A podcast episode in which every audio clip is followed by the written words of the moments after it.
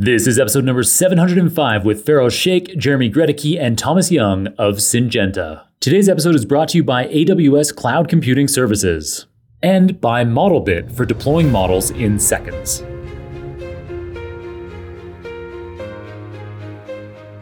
Welcome to the Super Data Science Podcast, the most listened to podcast in the data science industry.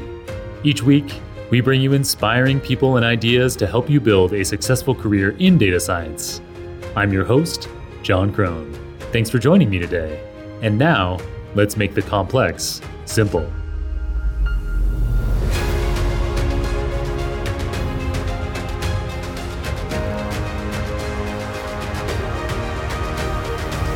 Welcome back to the Super Data Science Podcast. Today we've got another special one for you. This time it's the first ever episode with not one, not two, but three guests. All three guests hail from Syngenta, one of the world's largest agricultural companies. Based out of Switzerland, Syngenta Group has over 50,000 employees and whopping revenue of over $30 billion annually. We've got them on the show today because Syngenta are AI pioneers who are leveraging machine learning to enable farmers to nourish us with ever increasing efficiency and simultaneously an ever smaller climate footprint. Super, super cool. All three guests are senior leaders at Syngenta, and each is at the vanguard of this socially impactful AI transformation. Feroz Sheikh is Chief Information Officer and Chief Digital Officer at Syngenta Group. Until last year, he was their Global Head of Engineering and Data Science. Separately from Syngenta, Feroz has made education accessible to 200 million children through digital tech. Our second guest is Jeremy Groeteke. Jeremy is head of computational agronomy, wherein he leads the Syngenta Group's digital agronomy and data science teams to, for example, define farm based experimental designs and create planting, spraying, and fertilizer prescriptions to meet the needs of agronomists and farmers. And our third guest is Thomas Jung, who is Syngenta's head of R&D for IT. He's responsible for the digitization of science to protect our plants and planet by leading Syngenta's DevOps, including for in silico biology and chemistry, as well as digital trialing and product development. Today's episode is mostly high level, so will be inspiring and educational to hands on data science practitioners and non practitioners alike. In the episode, Feroz, Jeremy, and Thomas detail how data science and AI can help us tackle the world's food security and climate change challenges, what computational agronomy is and how it increases crop yields, how generative chemistry accelerates the discovery of useful new agricultural compounds, how smart growth chambers illustrate today that on the farms of the future, ML will precisely monitor and assist every plant at every moment from seed to harvest.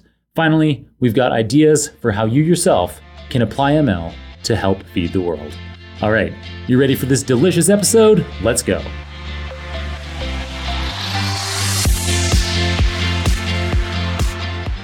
Got the Syngenta crew here for a Super Data Science podcast. Thank you all for coming in and joining me from all over the world.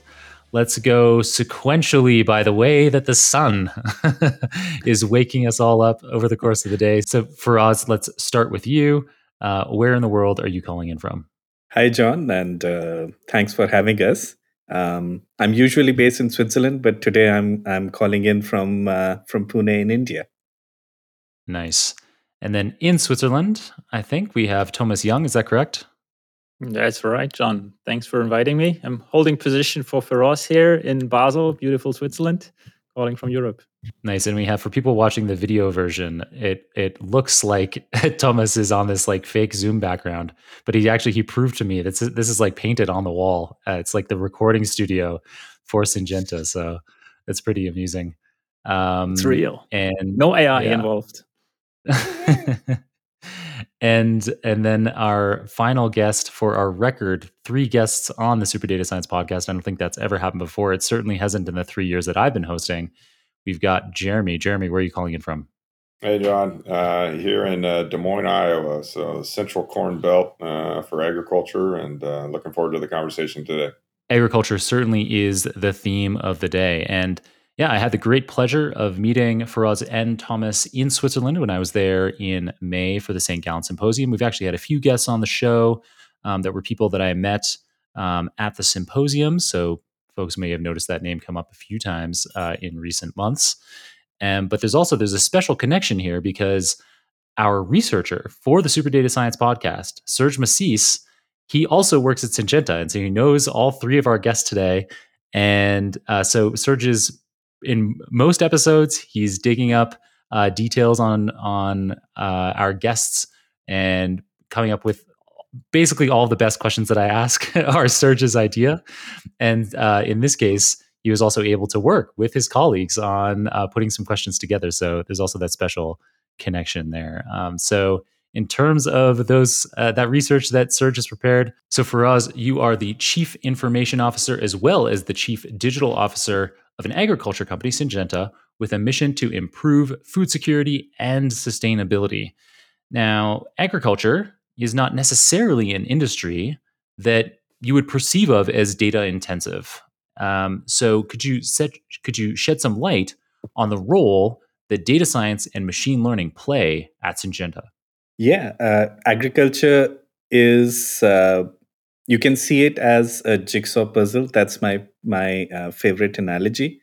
Um, that uh, you know, as we start looking at um, creating the food security for uh, for the growing population, uh, the yield has to continue to increase. And over the last 40, 50 years, uh, we've seen that uh, you know advancements in genetics, advancements in chemistry, uh, and advancements in machinery on the farm have uh, you know made a significant impact.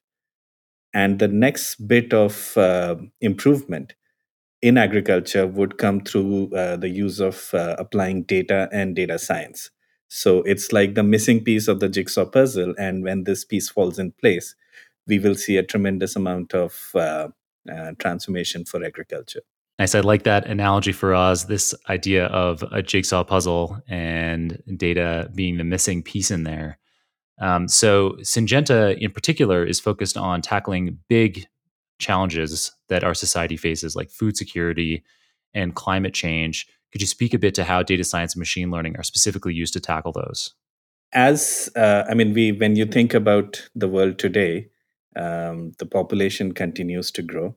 Um, by 2050, we will be 10 billion people on the planet. Uh, but there is no more agricultural land, and there are several research studies and, and surveys that indicate that uh, globally, agriculture has reached the peak uh, land available. Uh, any more land would come at the cost of, you know, uh, deforestation and things like that, which we as a society don't want. Uh, similarly, you know, the, the climate change continues to uh, affect us, and if we have to limit global warming to 1.5 degrees Celsius target, we need to reduce carbon emissions by uh, 22 gigatons. And nearly 25% of those emissions come from food and agriculture related activities. Uh, wow. so when you talk about problems, uh, big problems, these are really planet scale problems we are talking about here. Wow, yeah, I wasn't aware of that. Uh, that one in one in four uh, units of carbon dioxide emissions come from agriculture and that's not something that we can you know just get rid of we need to keep eating so yeah this is essential in order for us to be able to all live together uh, and we're still anticipating for a few decades more that a couple billion more people will come on the planet so this efficiency is essential uh, to being able to feed all of us and then i think food security is critical to in general avoiding other conflicts on the planet um, I think that um, I, th- I, think it's clear that when there are uh, heat waves and uh, farming is disrupted in regions, that is likely to precipitate um, to precipitate armed conflict. Um, and so, yeah, it, it, in so many ways, this this ability to be able to feed everyone on the planet without further increasing our carbon footprint, without further deforesting the planet. Um, lofty goals, big challenges, uh, and it's great that Syngenta are up to it, and that data science and machine learning are playing a role. Um, so, yeah, so a specific kind of question related to this, something that I've read about, uh, heard about, but don't uh, personally know much about, is something called precision agriculture. So, how can we use precision agriculture to boost productivity while mitigating risks? Historically, uh, agriculture has been um, a practice of dealing with averages. So you have a, a large field out there, you plant an average rate of seed.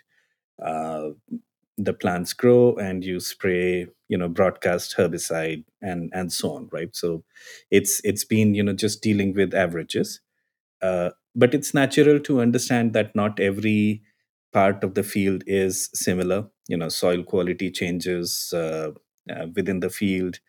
Uh, the the productivity and the nutrition available to the plants changes or the risk of uh, let's say weed emerging in different parts of the field is different and and that's that's where precision agriculture is um, is a shift from those averages uh, bringing it down to you know dealing with different parts of the field in in different uh, agronomic uh, protocols and interventions.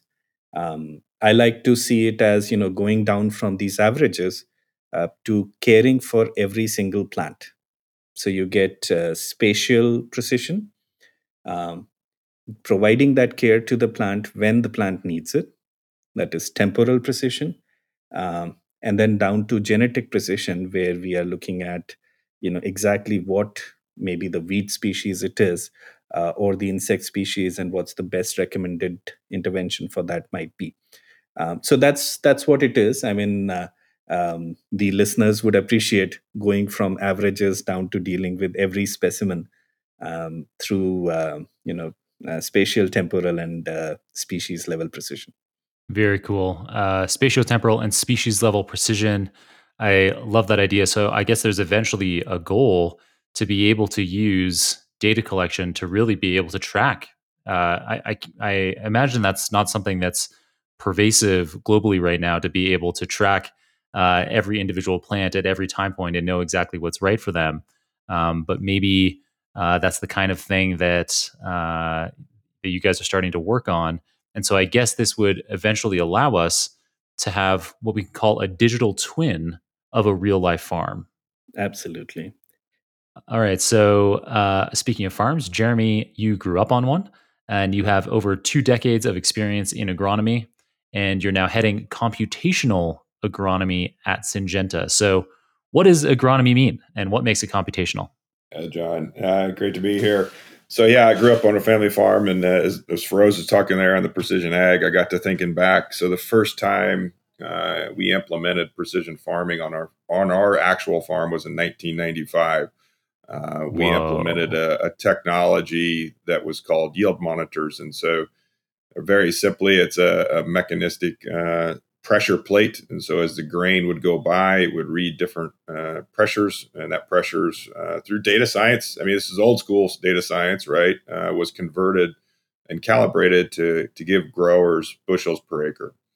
Uh, and that was really the first time uh, that growers were able to move from what Feroz mentioned on field averages, because for up to that point, most all growers would be this farm yielded 180 bushel. But within that, every grower knew that it ranged from 220 to 120 bushels. There was variation that happened, but they would farm on the averages. And so, you know, what is computational agronomy and what is agronomy? Uh, agronomy is the science uh, of growing, you know, plants at the end of the day. It combines soil science, environmental sciences as well as plant sciences. And agronomy really is the nexus to bring all of these disciplines together. Uh, you know, in our own organization, we'll have plant breeders, we'll have soil scientists, we'll have climatologists, but agronomy is this nexus to bring all of those components together. So, no different than you watering your grass out in your yard, right? Agronomy is used in, in turf management and in, in vines and grapes. Um, it's to bring all those together to maximize production ultimately uh, with uh, the minimal inputs as you can. And so, what is computational agronomy? Well, this is the, the codification uh, of those uh, processes and principles, or the rules of crop science, as we would call it. Uh, and so, what does it mean for water to move from the, the ground into a plant and, and out the uh, stomates, right? Transpiration. How does that work? And so we really want to get into the science of that piece and codify it so that we can build these digital twins. We have to understand these principles uh, so that we can replicate them in a computer and an environmental world. Uh, and so I'm sure we'll get into it, but we use many uh, principles and many different components from mechanistic models to machine learning models uh, to empirical, uh, all types of different models to represent and re- uh, reproduce what I used to do uh, as an agronomist, which was very manual, right? Um, as I went to school, I learned all these sciences, uh, put them into my head through memorization and study and education. And then I would walk into cornfields and soybean fields and, and diagnose what's going on. Is there a disease? Is there an insect? Is the plant stand cracked? Like all of these things visually and cognitively. And now what we're doing is taking that same components and converting them to machine learning and technologies. Um, and frankly, the advent of machine learning and computer vision has just accelerated this. So it's an old hat. When I went to school, it was just called statistics. Uh, now it's way cooler and called d- data science, uh, but uh, in the new technologies that come. Are you stuck between optimizing latency and lowering your inference costs as you build your generative AI applications? Find out why more ML developers are moving toward AWS Trainium and Inferentia to build and serve their large language models. You can save up to 50% on training costs with AWS Trainium chips and up to 40% on inference costs with AWS Inferentia chips. Trainium and Inferentia will help you achieve higher performance, lower costs, and be more sustainable. Check out the links in the show notes to learn more. All right, now back to our show. Yeah, that is exactly right. It it this this field probably all four of us have been doing it uh, for a while under the guise of statistics.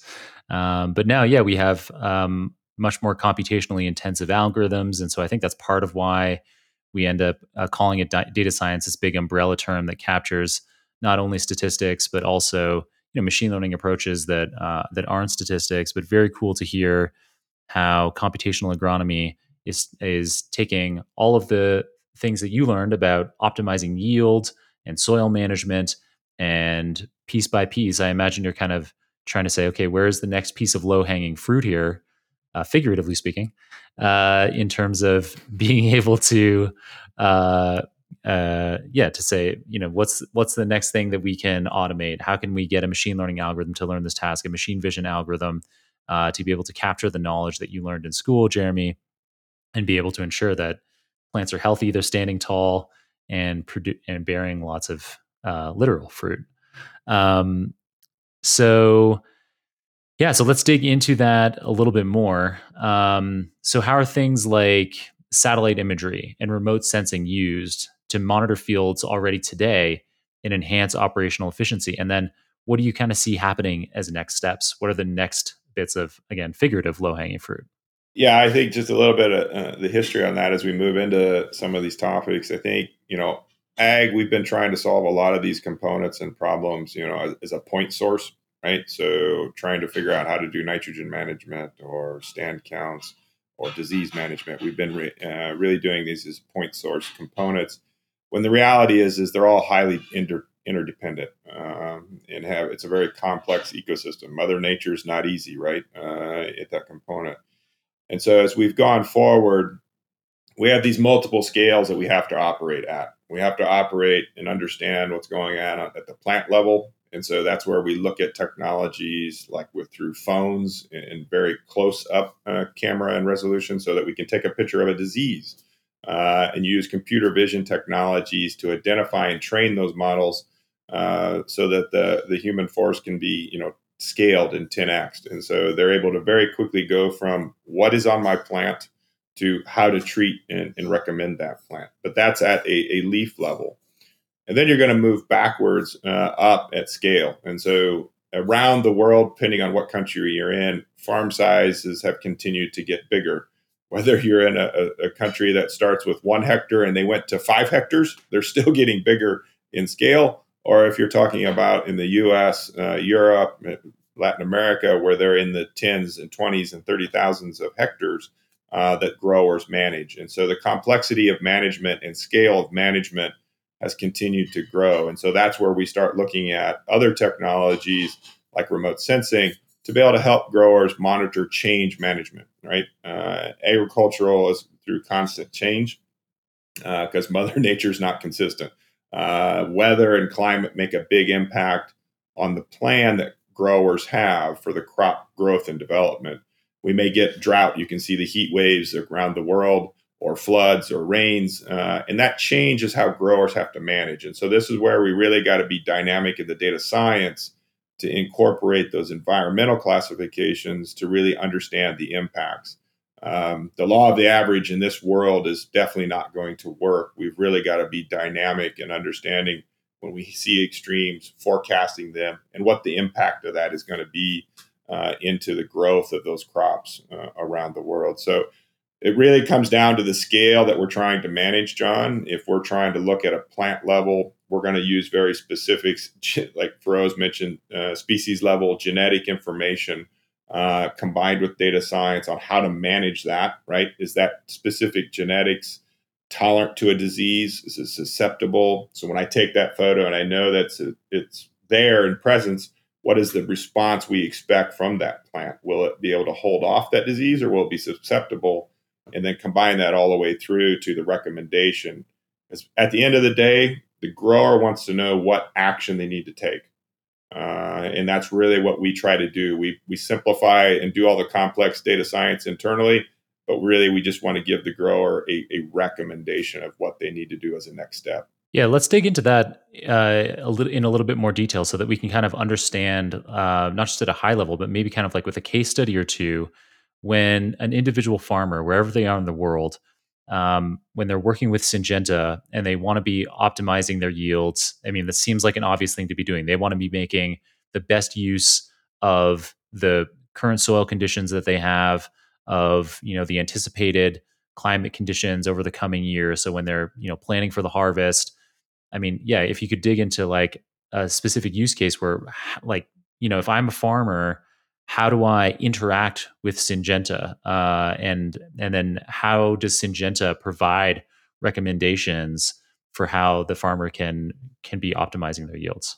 Yeah, no, uh, a, great uh, kind of near term use case that just happened this growing season here in the, the southern hemisphere in the Argentina market is, and so many of you may hear of El Nino, La Nino uh, effects, right, uh, that go on from uh, the climate uh, and that affects. And that has it can have significant impact on what the forecasted weather uh, can be. And so we actually have internally have developed um, kind of a, a, yield prediction model. Uh, and so what we can do is when we bring in soils climate information, we can help growers understand what their yield potential is going to be in the upcoming season.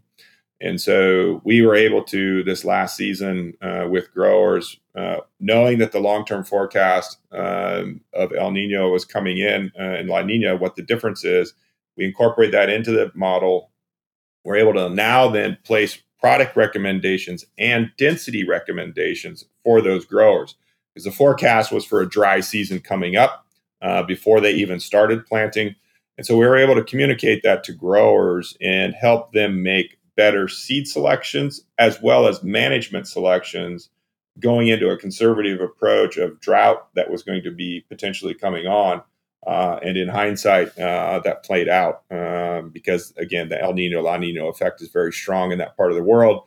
Uh, and so, again, it's a, a, way of how we bring in multiple streams of data, combine them into a, a digital twin, and, and understanding what that impact is going to be and then converting that to product recommendations of the right hybrids and right seeding rates, moving into a dry climatic region where their yield potential was going to be reduced. So that's really how we get way more efficient with growers and helping them become stay profitable and be profitable uh, and to produce food without wasting resources. Uh, as an example, there, Jon. Very cool example. Yeah, I read uh, just yesterday that uh, South America and Canada had uh, bumper years for wheat, I think it was. Um, and so helping keep those costs down uh, globally um, uh, this year. Uh, so then specifically in terms of interaction, like the mechanics of that, Jeremy, like does does the farmer like log into an app on their phone or they sit at their computer? Like how, do, how does it work when you when you convey this information to them? And how do they get kind of looped in in general? Is it that they um, you know they they're looking for someone to buy seeds from and they're like oh if i work with syngenta then i can get all this useful predictive information that is likely to um, make sure that i get a better uh, bang for my buck. Yep. Uh, so growers much like the general population uh, there's a bell curve of adoption right? You have the bleeding edge leading edge uh, and, and, the majority of the middle uh, and so we do have some growers that adopt the technology um, by themselves and, and, log in and use our systems directly. Uh, but the reality is, the majority of farmers that we deal with around the world work with our field staff, our channel partners that really deliver this information to growers um, in this world. Because again, a grower by himself or herself uh, is, uh, you know, they're a banker, an HR manager, they're agronomist um, they have to do all of these tasks because they're running their own business uh, at the end of the day. And so they really rely on the support of a lot of agronomists uh, and advisor networks around the world. And so we deliver a lot of our solutions and technologies through either direct route to markets or channel partners uh, to the majority of farmers. But yes, we do have farmers that work directly with our solutions uh, as well. And, I'd say this has probably been the thing that I'll group ag tech and kind of throw us maybe all a little under the bus here a little bit for the last 10 years. We've really not made things completely simple. And so we've really got to make a massive improvement. I think, uh, I'll be honest, I think all of ag tech really underestimated user experience uh, in developing solutions in the first half uh, of this journey. Uh, and that has significantly changed in the later half here in the last three, four years. Like teams have user design, user experiment, uh, user experience team and people to help make this much more simple. Uh, we can't just put up a big complex model out there and, and, expect them to understand it and use it. They don't care, frankly. Um, and, and we've got to simplify the experience. I think that's going to be the big piece for us. And I see large language models, frankly, yeah. helping a lot with that yeah. as we move forward. That was going to be my next question. I was like, ah, oh, this seems like such an obvious application. You could have large language models being able to answer people's questions, like in a like a, a kind of a chatbot experience. They go to syngenta.com and just have this like interaction, or on their web app, or it could even be by voice. Like they don't even necessarily need to be able to type. And in fact, there's probably a lot of farmers over the world where even literacy is uh, you know not guaranteed and so you could even right. have it be voice where they just speak to their phone in whatever language um, and then the llm can speak back and say give and provide recommendations uh, and provide a huge amount of information like you know yeah there could be things uh, particularly in the developing world where there's just an education component to it where you know you can ex- you can explain with his voice this llm can just explain uh, you know oh yeah you know uh, if you're interested in hearing more about um, next year's climate and the kinds of things that are going to affect it um, just ask me some questions and it can it can answer in real time. That's such an amazing opportunity there. And so i think that could potentially allow you to tighten the loop a bit where um, because uh, my guess is when you're relying on channel partners or that kind of thing to convey information, you can't be sure of how the information is being delivered and you don't get as tight feedback back. But if they're working with you directly, then there's this opportunity to be not only getting uh, verbal feedback kind of in real time, but you could, this also is now one step closer to people being able to provide the kind of precision agriculture that Feroz was talking about, where um, you know specific where we have sensors and like and this is like now several gems from just having a phone but you know having sensors that are uh, recognizing individual plant health at a specific time and uh, syngenta being able to directly advise and maybe say with an llm hey it looks like that plant has this particular condition. You're going to need this kind of uh, treatment for the plant um, maybe next season you could do this thing differently with uh, the way you've set up your farm to avoid this kind of issue happening in the future. Um, really, a huge amount of opportunity here, I imagine. Yeah, yeah. Actually, um, ironically, we just got done completing a, a hackathon here. Um, and the the code name was Jarvis. So for the Marvels crew and, and, Tony Stark fans out there, right, everybody knows Jarvis.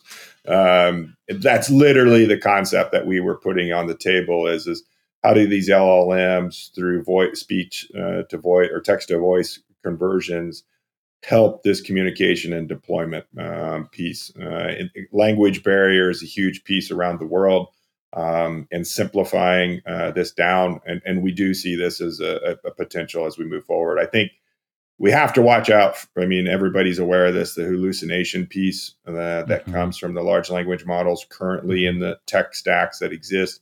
Um, and we see this really again, I think I, I, see this as a an interface more than the, the model that is sitting behind them delivering the insights.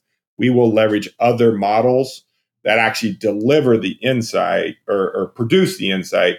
The LLMs will just relay it in a, a familiar tone and voice and, and communication style, but they're not, I don't think today, going to be the ones that actually are the, the model uh, delivering the insight. We will have other models behind the scenes that are put together in our orchestration hub uh, example to deliver, but the LLMs uh, and text to voice will really be a user interface at the end of the day. Deploying machine learning models into production doesn't need to require hours of engineering effort or complex homegrown solutions. In fact, data scientists may now not need engineering help at all. With Modelbit, you deploy ML models into production with one line of code. Simply call modelbit.deploy in your notebook, and Modelbit will deploy your model with all its dependencies to production in as little as 10 seconds. Models can then be called as a REST endpoint in your product or from your warehouse as a SQL function. Very cool. Try it for free today at modelbit.com. That's M O D E L B I T.com. Exactly how I was imagining it. Yeah, that makes perfect sense to me. All right, we've had lots of head nodding from Thomas and Feroz. Thomas, let's jump to you since we haven't heard too much from you yet. Uh, so you are uh, the head of IT for R and D at Syngenta. So how is the application of data and AI different for research and development than the kinds of things that we've been talking about so far with Jeremy and with Feroz largely, where we were talking about um, data and AI applications, data and AI applications with farmers directly. How is it different for R and D?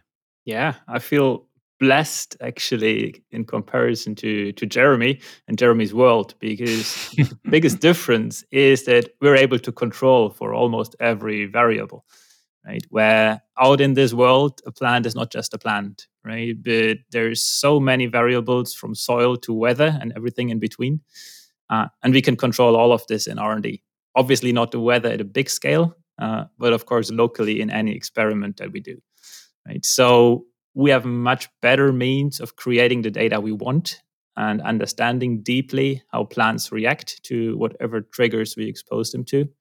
So, which is beautiful thing for science. So, it helps us innovate, but actually, it also creates a couple of challenges and limitations because when we do this, how can we translate this into the real world back again?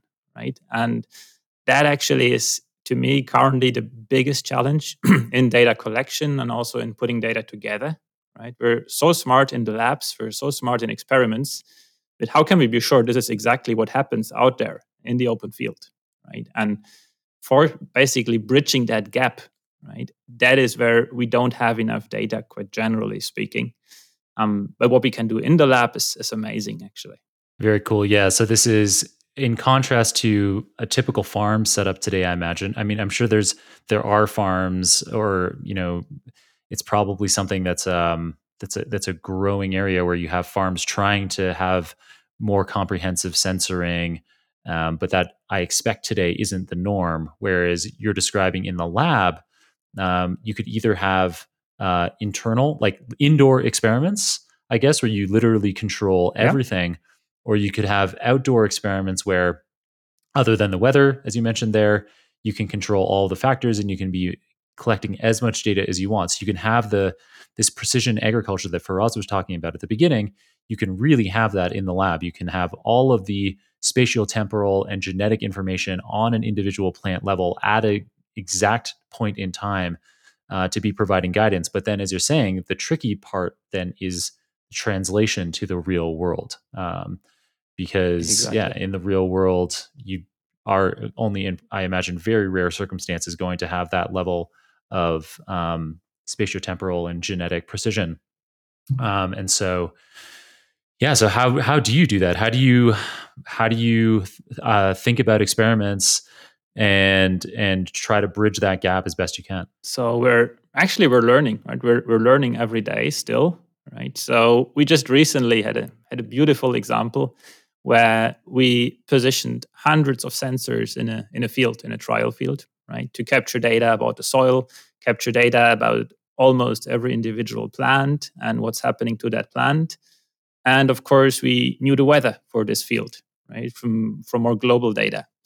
So, what we saw actually is a pattern that our scientists, our data scientists, couldn't explain, right? Because, well, the field was doing pretty good. A couple of plants were doing really, really bad, right? And the data collected by all our sensors didn't give any clue, right? So, data science hits its limits actually when we're out in nature sometimes. So when you walk into this field, what do you see?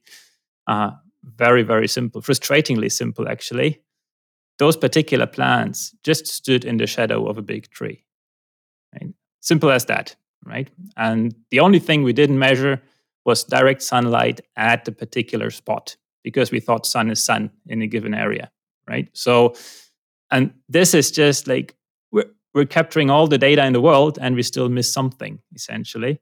Uh, and that's actually the beauty of our job right? That this is actually a field where we're learning every day but we also have such a wealth of data and in our hands that we can do huge lot already with what we have.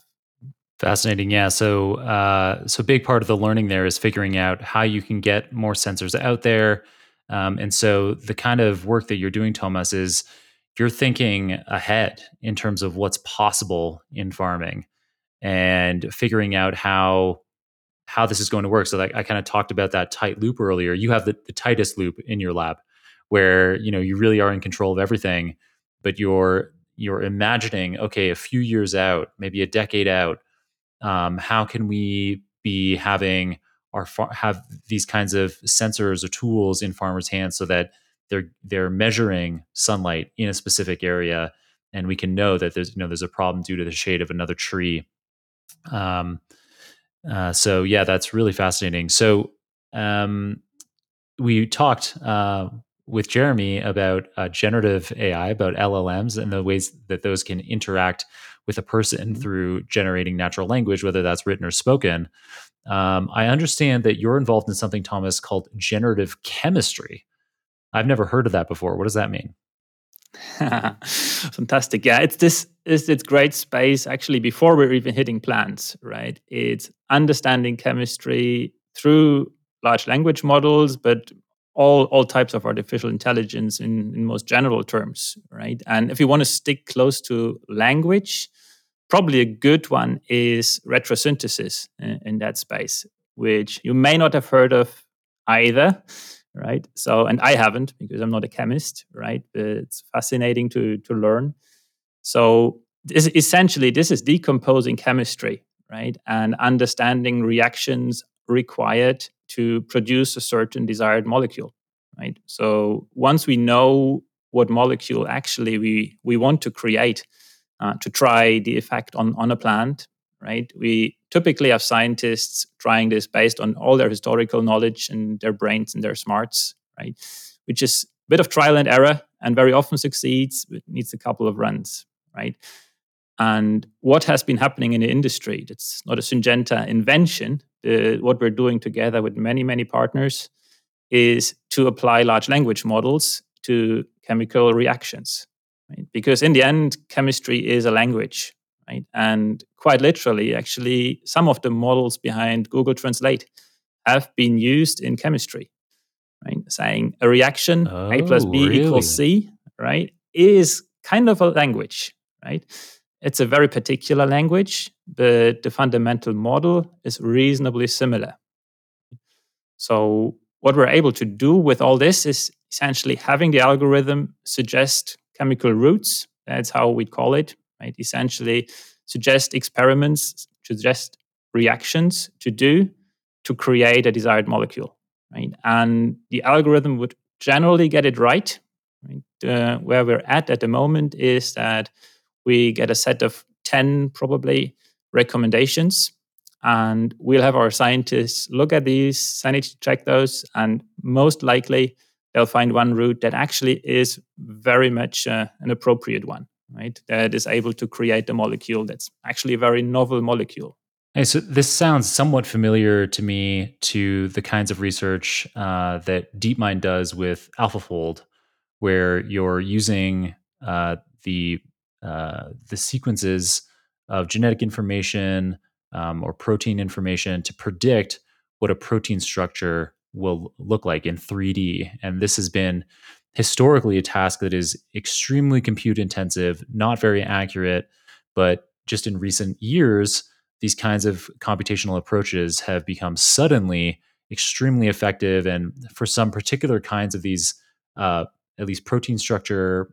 uh, prediction problems that AlphaFold is tackling, that DeepMind is tackling with AlphaFold, sorry, um, they these are like solved problems in some cases.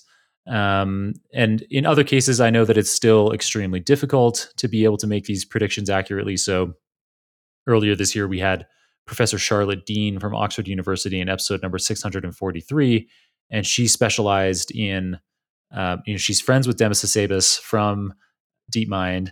And I think the night, if I remember correctly, the night before we recorded, she'd been having dinner with him, and so you know they end up talking about AlphaFold and these uh, these these uh, biological structure prediction problems. But Charlotte's tackling ones that um, DeepMind hasn't cracked yet. Uh, she has because there's you know some molecules um, have properties that make them easier to predict than others um, with today's technology. Yeah. So um, this sounds really fascinating. What kinds of compounds, what kinds of compounds are you trying to predict, Thomas, and why is this useful in agriculture? So, what's been most inspiring for me in the past month actually is when the models help scientists to stretch their own imagination right? So when we're looking for for new products right new molecules that that can help protect plants they usually are generally known classes of activity right? So when a scientist would see a molecule they can usually say like this could be a viable option or not right and what we're hoping to achieve and we're seeing exciting first signs through these large language models and, and other models actually is that we're we're stretching that that universe that scientists look at right? And most recently we again had a couple of recommended molecules uh, for a certain biological challenge. And in this set there was one very very odd molecule right, that our scientists just bluntly dismissed say like this this is never going to be a herbicide it just doesn't look like a herbicide this can't be a herbicide right then you still take a second look at it and you'll realize that magically there is actually some activity like a herbicide. Right? It's not going to be a oh, product. Really? It wasn't a perfect suggestion, right? But it was something that every human would have completely dismissed. But for some magical reasons, it still is a black box, right? Our algorithms would say, look at this. So, and that, that's for me the, the biggest promise, actually, right? That we can explore areas of chemistry that no man has ever looked before, essentially because the model would suggest us to go there. And that to me is super exciting. Yeah, really fascinating indeed. So, um, Feroz, I've noticed that you've been taking lots of notes and you've been smiling enthusiastically uh, as Thomas and Jeremy were speaking their pieces. So, I'm sure you have uh, lots of follow up things that you'd like to say, but let me give a little bit of context, which is that as a seasoned CTO and entrepreneur, you've seen firsthand the challenges of deploying innovative technological solutions at scale. So, taking the kinds of things that Thomas was talking about and applying them at the kind of scale that Jeremy needs in practice on all the farms. So, um, what's your vision for how that gap can be bridged? Um, how can data science and machine learning make its way out of the lab and into all the fields all over the world? Yeah, uh, it's I mean, some of the ideas that Jeremy and Thomas were talking about are kind of like the utopian dreams that if they come true, you know, you would really start to see a big step change in agriculture. Uh, and you know there are practical challenges. So when when we start taking technology out in the field, things don't exactly pan out what you expected. You know, uh, the, the my favorite example is you know you develop a a, a very sophisticated computer vision algorithm and we take it out in the field and uh, what you have is a little bit of mud obscuring the camera uh, examples like these uh, make it harder uh, to to take the technology out in the field and you have to then account for various uh, um, scenarios like this that may interfere. Um, another another example i have is uh, you know some of the modern tractors and and machinery are so sophisticated. They generate so much data. You know we are really talking about gigabytes of data being generated every time that machine goes out in the field and uh, the iso standards and the wires and the connectors in the in the tractor today are not uh, are reaching their limit of how much data they can transfer so mm. the hmm. industry standards and bodies are having to evolve those standards to allow this much of uh, data for precision um, to to pass through to the algorithms that are then you know acting on that data. Right. So things like five five G today, uh, you know, emerging more and more, and then for the six G standards, I guess that are coming in the future, and the seven G after that, uh, it's going to allow for more and more of this precision agriculture. Um, I, I imagine. And yeah, yeah I kind of just spoke over you. yeah, that uh, plus also, you know, this uh, fact that a lot of this innovation needs to probably start to operate on the edge. So when you develop these models, that ah. you know, uh, transferring that volume of data from remote fields, you know, back to the cloud uh, could possibly right. be a after the fact sync uh, but you allow the machine to to intervene right there when it is out in the field you know by operating on the edge um, and there is this uh, you know combination of uh, uh, uh, applying the data to to decide to create a prescription or to prepare a product and then take it out in the field. So you don't have to do all the computation out in the field you know based on all the data that we have seen either through the iot sensors uh, satellite imagery or you know the last time the tractor was out in the field which collected so much data uh, we could create prescriptions and those prescriptions can be sent as an instruction to the machine uh, which is then geocoded for example let's say you know about a herbicide application. So the machine goes out next time and it is carrying out that prescription uh, as applied very cool. Um, yeah, it's it's interesting that I didn't even think of that. I mean, we talk about edge computation on the show pretty frequently, but for me, it was like, oh, we just need to figure out a way to get all these huge amounts of data, gigabytes today, terabytes tomorrow.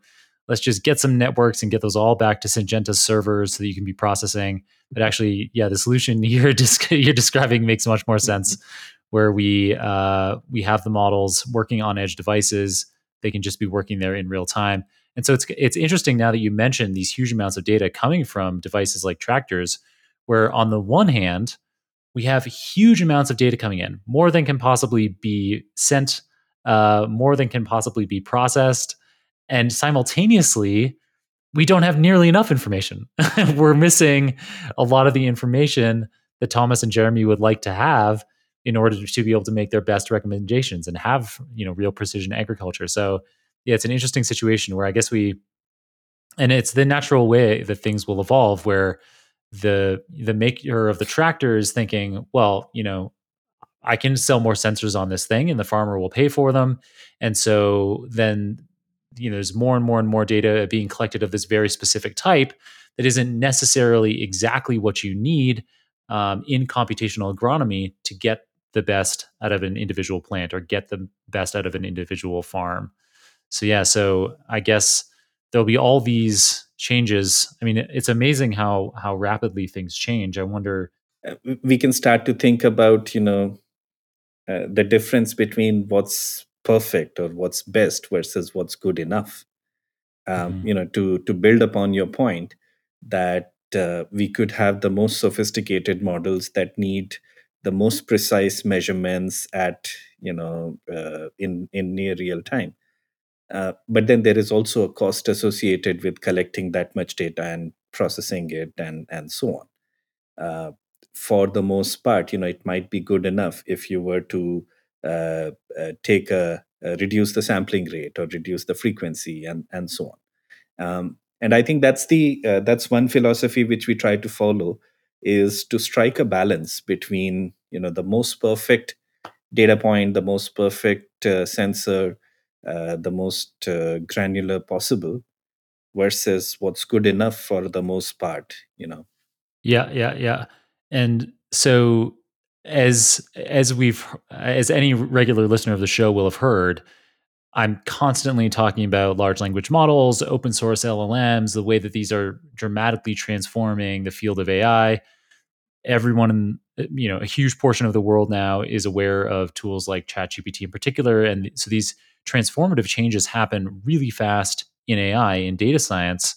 But hearing all three of you describe the problems that you're tackling, it is abundantly clear to me that not just for years to come, but for decades to come, there will be problems to solve here and situations that can be optimized. Because even if Thomas sitting in his lab is able to come up with this outstanding model, or Jeremy knows from uh, his computational agronomy that you know there's this great opportunity to be optimizing yield, it's still going to be so many years, it's going to be decades before the hardware can be out there to be collecting the relevant data uh, in the way that you'd ideally like to have, um, to be able to compute on the edge or to be able to transmit those data uh, for processing on a server.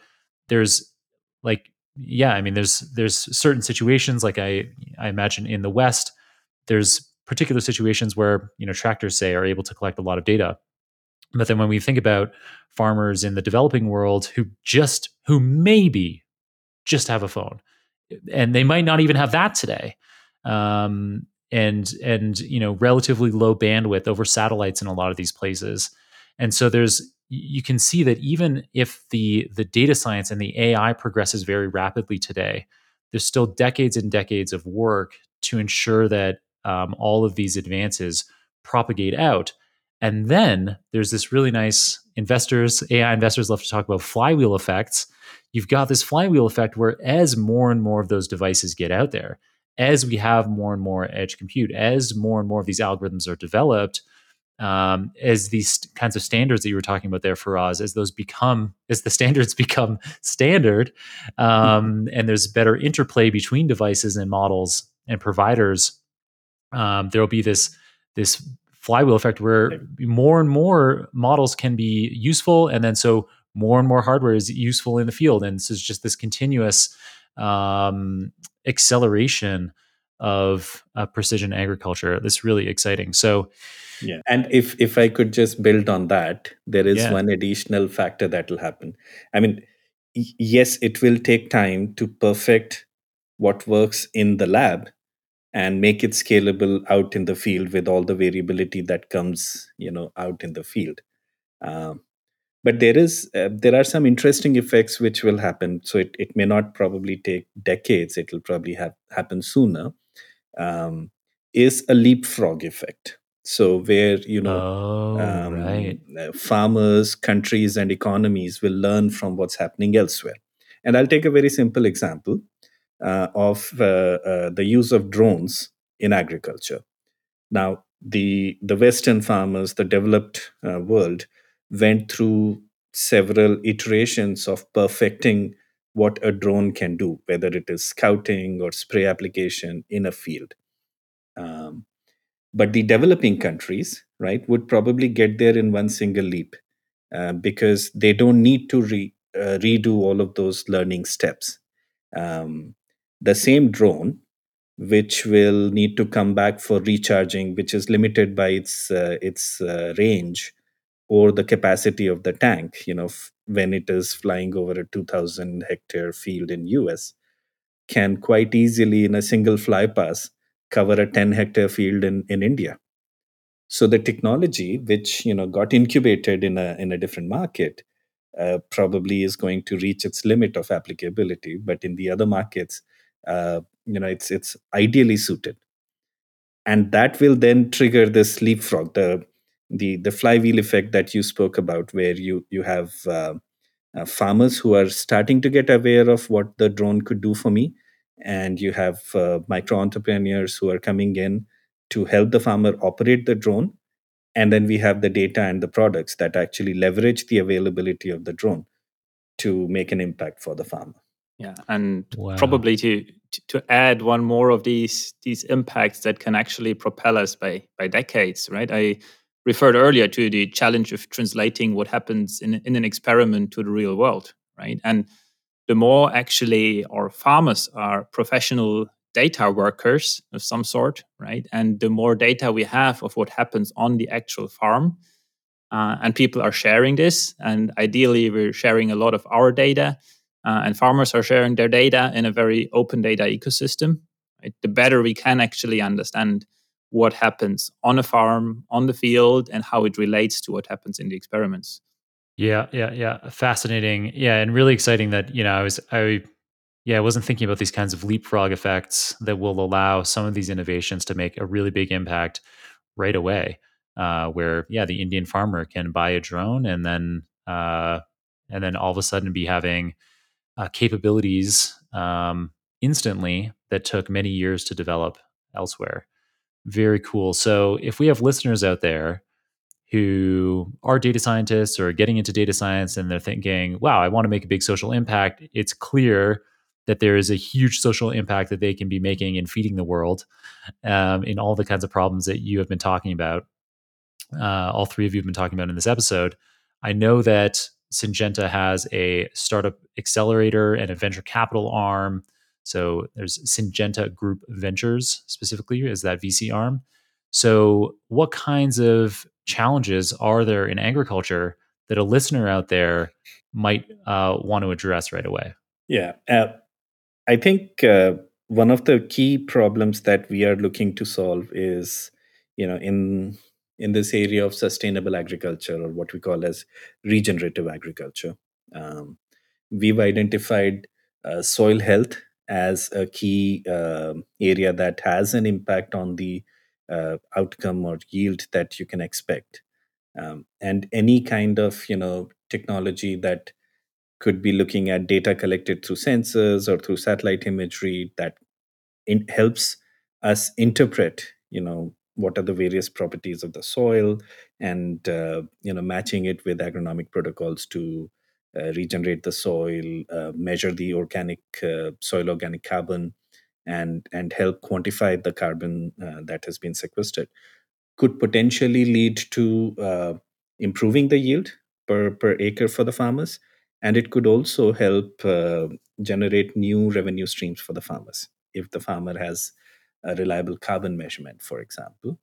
Um, so the, some of those areas you know when it comes to regenerative agriculture uh, could help uh, the farmer and if there are startups and and uh, data scientists and innovators out there uh, they could you know think about some of these kind of problems um, Another example I can take is, you know, when we start to look at entirely novel agronomic protocols. You know, um, when when cultivating rice, you have to first uh, plant the rice in a in a nursery, and then when the plant is, you know, at a certain growth stage, you have to take it and uh, put it out there in the open field. That's called transplantation.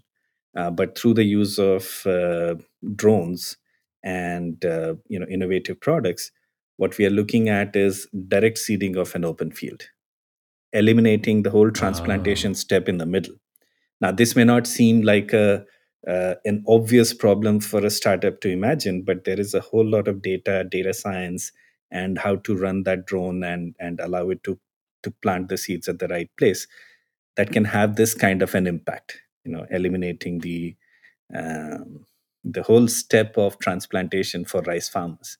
Um, and if this happens at scale, um, it would be transformative for, for everyone. And we do have some work going on in the space where we have innovative uh, products uh, for rice growers and um, drone solutions that uh, that we are trying out in con- countries like Japan and, and Indonesia. Nice. Excellent examples there. And yeah, so I hope there are some inspired listeners out there thinking, all right, I'm going to get a startup going, uh, start getting a pitch deck together and start trying to figure out how we can be doing these kinds of things like uh, having direct seeding with drones. Um, really exciting things, really big opportunity um, to feed the world um, through innovation. Um, so, speaking of innovation, Jeremy, we've uh, talked about how we want to get these innovations into the field a lot. Um, when you're doing that, when you want to be making recommendations to a farmer, um, are you able to give us some insight? Obviously, there's there's going to be some kinds of uh, proprietary secrets that you can't divulge, but um, to what extent um, are you thinking about like using a simple heuristic model, or do we, or or a complex machine learning model when you're thinking about tackling a specific agronomic recommendation for a farmer? Yeah how do you go about um, designing your ml models? Yeah no uh, i think and, and, some of the uh, listeners have, have had one of my colleagues. Uh, so, uh, you know, I hire great people like Serge, right? Uh, another data scientist on our team. Um, and, and really, we try not to confine them to any one type of model technology. Uh, it could be a, a simple weather based or heat unit or heuristic.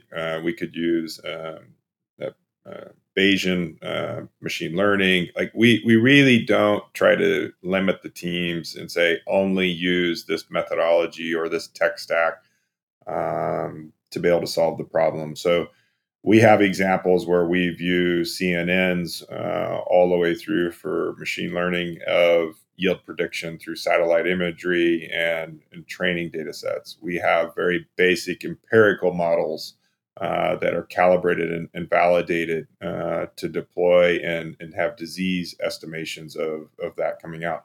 Two very complex and data intensive uh, mechanistic models uh, that can come uh, and deliver. And so we try not to say go one way or the other. And and frankly, what we've seen is it's the combination of these models. Um, and so because ag um, is a cyclical world, right? You plant a seed, it grows, you harvest it. The timeline is very different if it's a tree or a, a, leaf of lettuce that you're growing, but that timeline just changes. But it's the same basic principle. You plant and harvest. And so there's always an off cycle uh, in this in this world, a fallow world uh, that doesn't happen. And so we may not always get get data sensors, um, you know, active during the season. And so we have to have models and, and systems that work when the plants are not even growing, so that we can say what is coming. And so this is why not always uh, is machine learning the solution.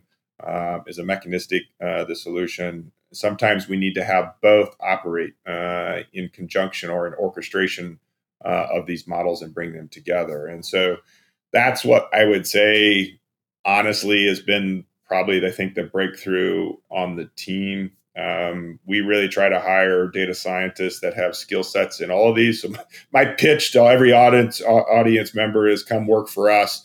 Uh, we're really cool and sexy, and we work on every single tech that you can think of um, it's not just Google, Facebook, and Uber and all them. Like ag uh, dives into the newest tech we are uh, working on. So please, uh, I'm hiring. Come look.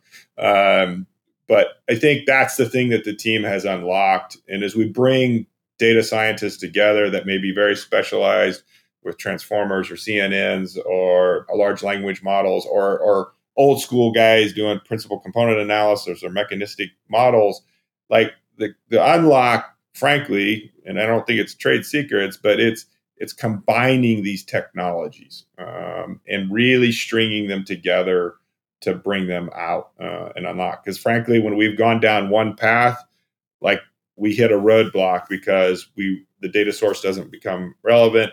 It's trained on a very limited data set. So we've had it where we can train a machine learning model for, say, uh, the North America market, and then when we move to the Latin American market, it doesn't transfer.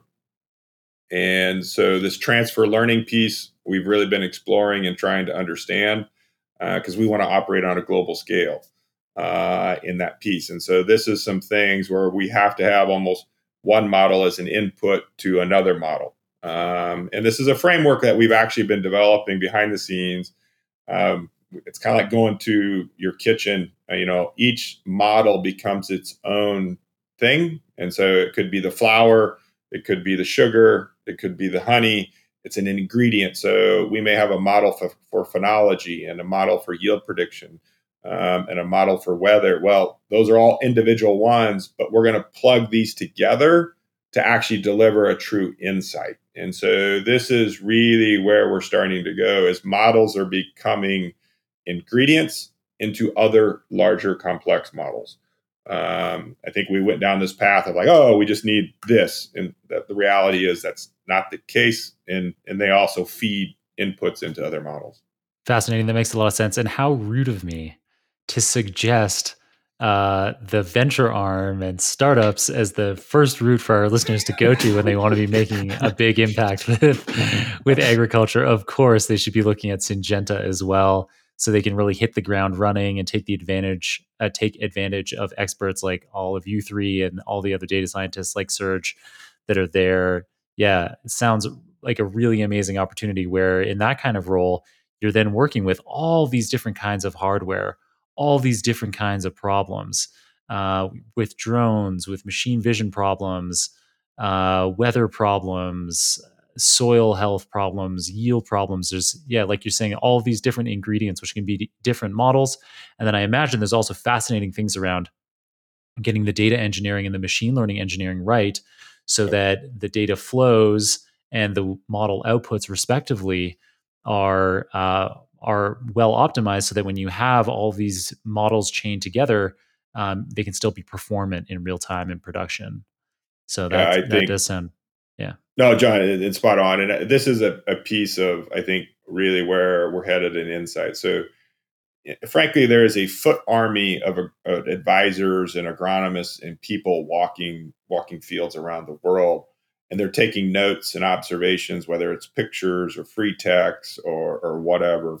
And this is this direct feedback loop that can happen in, in the real time world of, of models. And so we could have a model that says uh, tar spot is coming into the environment, and, and real time on the ground validation happens when an agronomist walks out in that field or a scout and says, Yep, tar spot's here. And so that automatically can feed back into the training in real time. Uh, and so this is really where we start seeing, I think, that um, the error bars shrinking um, and the prediction accuracy moving at really rapid pace as we make these connections. Uh, and so this is some big architecture and, and key components.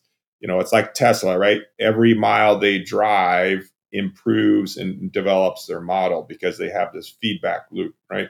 And we see the same methodology or process coming in ag, whether it comes from a tractor driving through the field um, or a, a, human walking it. We're going to have this much more automated data stream coming uh, that we've never had before. Um, and so that's the biggest thing because all this data is great, but we have to get to causality and repeatability to really drive and develop the insights. And, and I think that's the piece that we've struggled over the years is like Thomas mentioned, oh, I needed to know the sunlight to know that that's shading, right? You know, the smoke that comes across North America from the Canadian fires.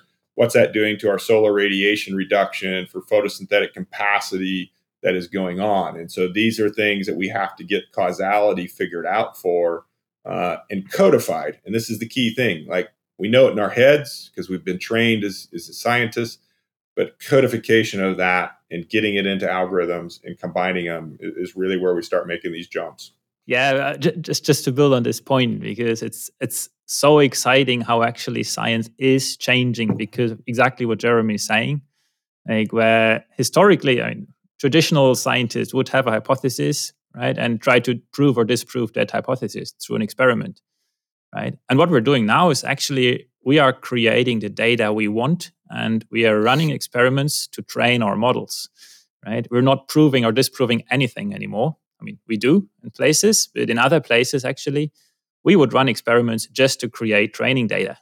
Right? And that to me is a fundamental shift of science, right? Where it's not about right or wrong or testing, trying something, but actually we have physical science in service of data science. Right? And that's just fascinating that we have this ability to create the data we need.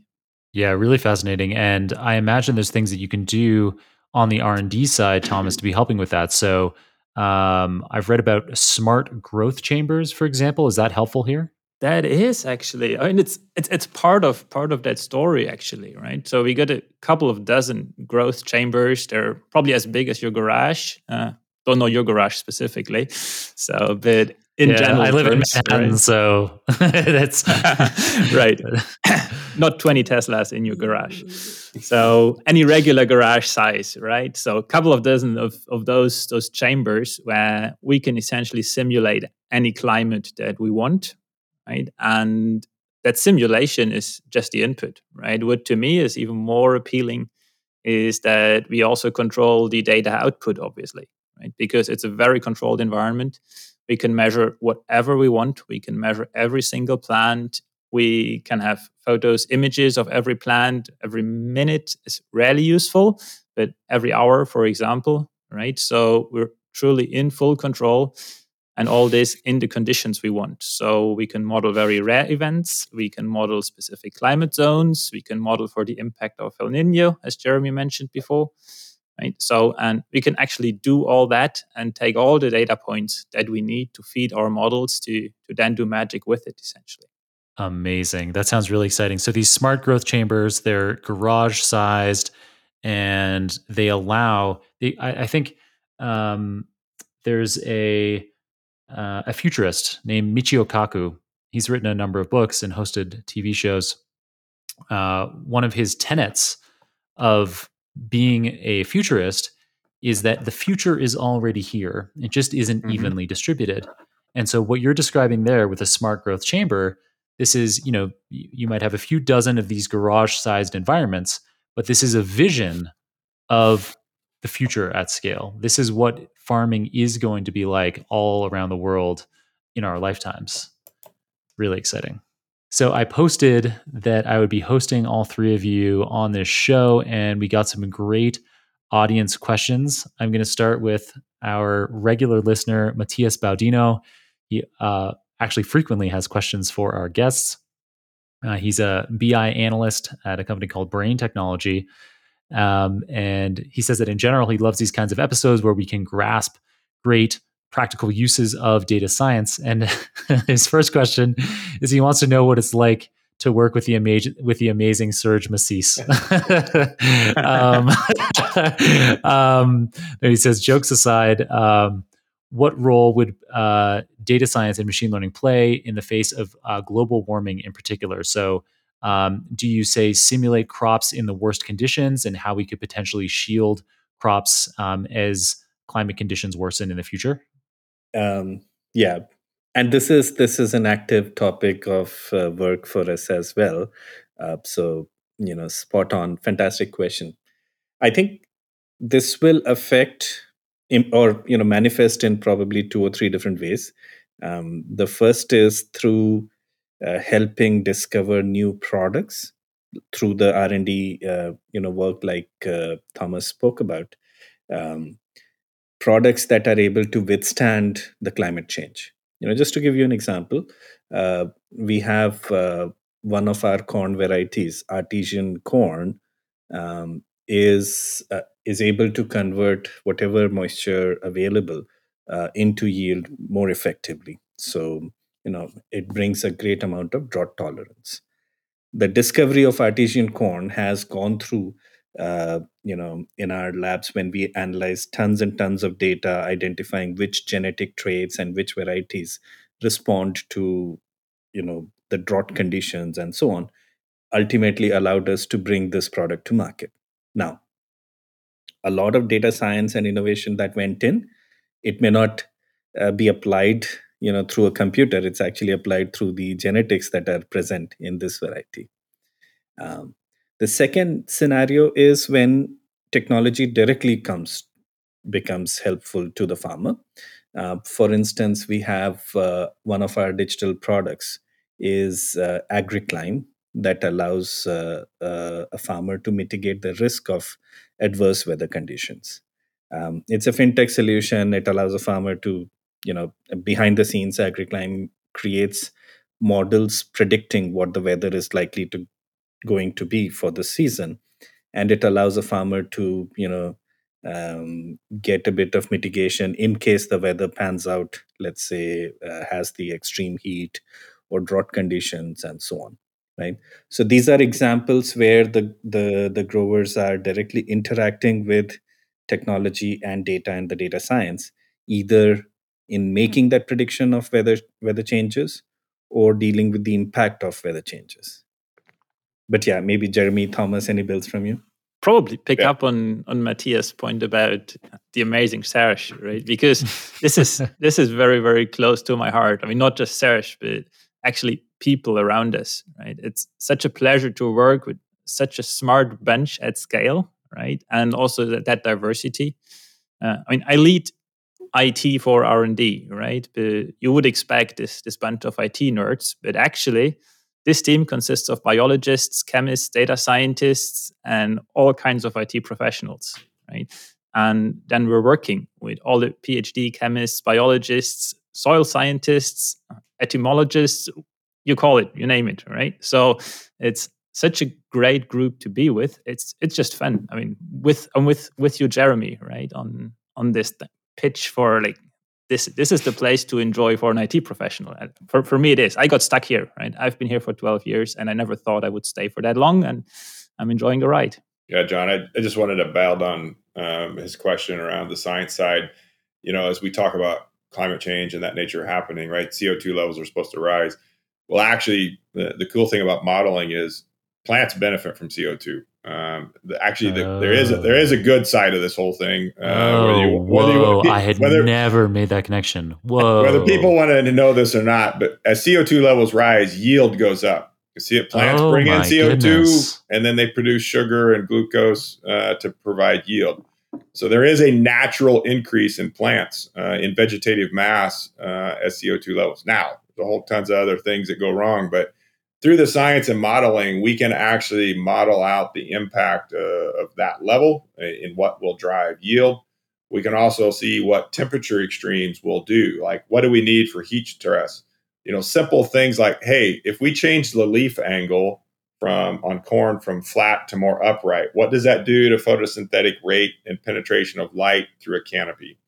So things like this, we can, you know, artificially manipulate what the outcome will be fast forward in, in generational uh, uh, modeling uh, through whole genome type modeling to understand should we you know in a, a world of, of, high sunlight high heat should we have a canopy upright or open? And what will that do uh, to the whole overall process? And so yeah the whole science and ability to leverage this and combine it with agronomic and, and ecological modeling is huge uh, and allows us to play forward in time what are some of these impacts uh, and what they do. So there is a good side of this whole thing. Uh, yields go up naturally uh, at the end of the day. Wow, that's wild. Yeah, I'd never thought of that. Um, yeah. So uh, last audience question here for you. I mean, second and last. Um, so this is from somebody who I actually I don't know their real name. So they interact with my LinkedIn posts very regularly. They go by initials. So SMM is what they go by. Uh, they're based in Pennsylvania. Um, they have a PhD in cell and developmental biology. Um, but interestingly, this person, it seems like this mysterious initial only individual has a LinkedIn account. Uh, it it yeah it, it's it seems like interacting with these super data science posts is a big part of what it's there for. Uh, so like they don't have any followers, uh, but they often interact with the posts I make and have great questions, great points, and are always super positive. So SMM, whoever you are, thank you for all of your support. Um, SMM had lots of questions. I think we answered a lot of them over the course of the show. Um, their their final question, I think, is a really great one here. So they asked how much do rare events throw things off? So you guys are working in the real world.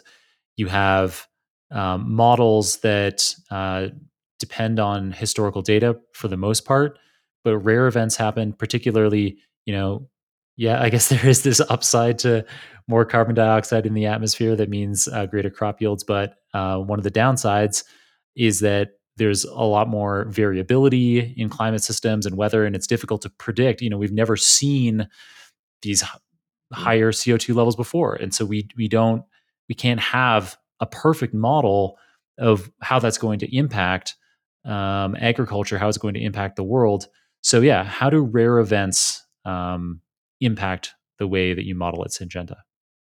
I can take a stab at it off the gate here and let the other guys go. Uh, so, you know, rare events versus uh, trends are, are, a big difference. And so trend lines are very relatively easy uh, to model out. And I would argue, you know, the CO2 has been a good trend line component that we can can deal with. The rare event problem really happens uh, with the extreme weathers that we've seen. So we've seen massive spikes in heat waves. I know just last week, I think multiple world records were made uh, on total temp high heats, uh, both in, in, Persian Gulf and China. And I know our Southwest and the Phoenix market uh, is, is really super hot. And we get wind events, uh, derecho events here in the Midwest uh, with extreme winds uh, and brittle snap and, and laying crops down and so this is the bigger problem I think we see in the the component that it just you can't forecast it, right? Because they happen so fast. Um, and so that's been the problem and challenge. And so unfortunately, to to kind of start where we or finish where we started, like this law of averages starts to come into play back again because we have to look at okay, if we're going to get these rare extreme events of 80 mile an hour derecho winds that move across the, the Iowa plains or Illinois and just lay corn down. What do we need to do to be able to withstand those type of technology or that type of event? Right? Is it uh, more robust root systems? Is it better stalk strength? Is it plant height? Um, because we don't know when they're going to happen. And so we may have to kind of go back to a law of an average. If those events are going to happen more in the future in interruptives, we actually have to go back to, okay, we need to fundamentally maybe change uh, the working system to be able to handle these rare events because you can't predict them, at least yet. Maybe that'll come. Um, and so you, in a sense, where Feroz started, for some of these things, we have to go back to an average to to help mitigate those risks um, and, and, deal with them because they are so extreme um, and looking at those. Uh, and so we do look at that. You know, do we need to shorten plants up, make them more robust? Uh, for wind, as an example, um, heat tolerance too is when we know those spikes are going to happen. Do we need to improve the overall heat tolerance or drought tolerance? Um, because you know it's hard to manage extreme uh, outliers. Awesome. Yeah. Really exciting things to be uh, tackling as data science problems. Really big impact that can be had uh, through working in agriculture, like at Syngenta or in a startup or some other agricultural company. But certainly sounds like Syngenta has a lot of great people um, and would be an amazing place to work, an amazing place to be making a big global impact. So wonderful that all three of you, uh, you know, leadership you know going up to the highest levels of leadership at the company that you were able to take the time and be on the show and provide such an entertaining and informative episode for our listeners before i let you go i always ask my guests for a book recommendation. So Feroz, maybe uh, we'll start with you. Maybe i'll just pick the book that's that's on my table right now is is a book by uh, an author that i know. Uh, it's called uh, uh, drawing data with kids uh, as a father you know how does he teach his daughter? The importance of data and the analysis. It's by gulrez khan who's my wife's brother that's why it's on my desk. Uh, but yeah i would i would strongly recommend this as a book. Fantastic read. Very cool. All right and jeremy? Yeah mine's pretty easy for me. It's simon sinek's infinite game. In that you know uh, we often get caught up in winning quarter by quarter in the corporate world, but the reality is, food, agricultural feeding the world is an infinite game and an infinite mindset. There, there's no ending to this. Uh, we have to continue to get better, uh, and I think it's just a great read and, and great mindset uh, as we tackle the problems we're facing. Awesome. And Thomas, uh, I would go for Louis Fresco with Hamburgers in Paradise. So, and it's not just for the title, but also it, it's a very wild ride through the history of agriculture, through the history of food we eat. Right? It's not strictly data science, but it touches into technology as well, and it's just a great read on like what actually do we eat and how do we do we produce the food we have on the table today. Nice. It's so cool that all three of you had the book immediately available uh, in your right hand so our YouTube viewers could see visually all of your recommendations. Uh, it's rare that uh, people have the book right on hand that they recommend. And so for all three of you, there's some, the, the probability of that, unless there's uh there's an uh, there's a latent factor in behind something to do with people at Syngenta reading a lot of books and always having them on hand um, that I didn't have in my model. Um, and I promise it wasn't scripted. Yes. yeah, my bookcase um, is right behind me. um, and yeah, very last question before I let you go is how people can follow you after this episode so many wonderful insights from across the spectrum of data science and agriculture from all three of you. Feroz, where can people follow you after the show? Um, LinkedIn and Twitter. So uh, my profile is uh, linkedin.com slash in slash sfiroz, but we can publish yeah. those links. Yeah. Yeah, we'll have those in the show notes for sure. Yeah. Um, nice. Uh, so LinkedIn for Feroz. Jeremy? Uh, same thing. LinkedIn and Twitter at Groeteke uh, out there on the Twitterverse. Nice. And Thomas? Same here, LinkedIn. And more than following me or any of us, please please do follow what happens in agriculture, right? I mean, it's just such a critical topic for the planet, right? Uh, regardless if this is the three of us, others, Syngenta, other places. I mean, agriculture is the thing to be in data science. Very nice. Uh, well said. A great conclusion to a wonderful episode. Thanks to all three of you again. And yeah, we'll have to catch up in the future and see how um, these amazing technologies have disseminated further across the world and how they're making a big impact. Thank you so much. Thanks, Jon. Thank you, Jon. Thank you, Jon.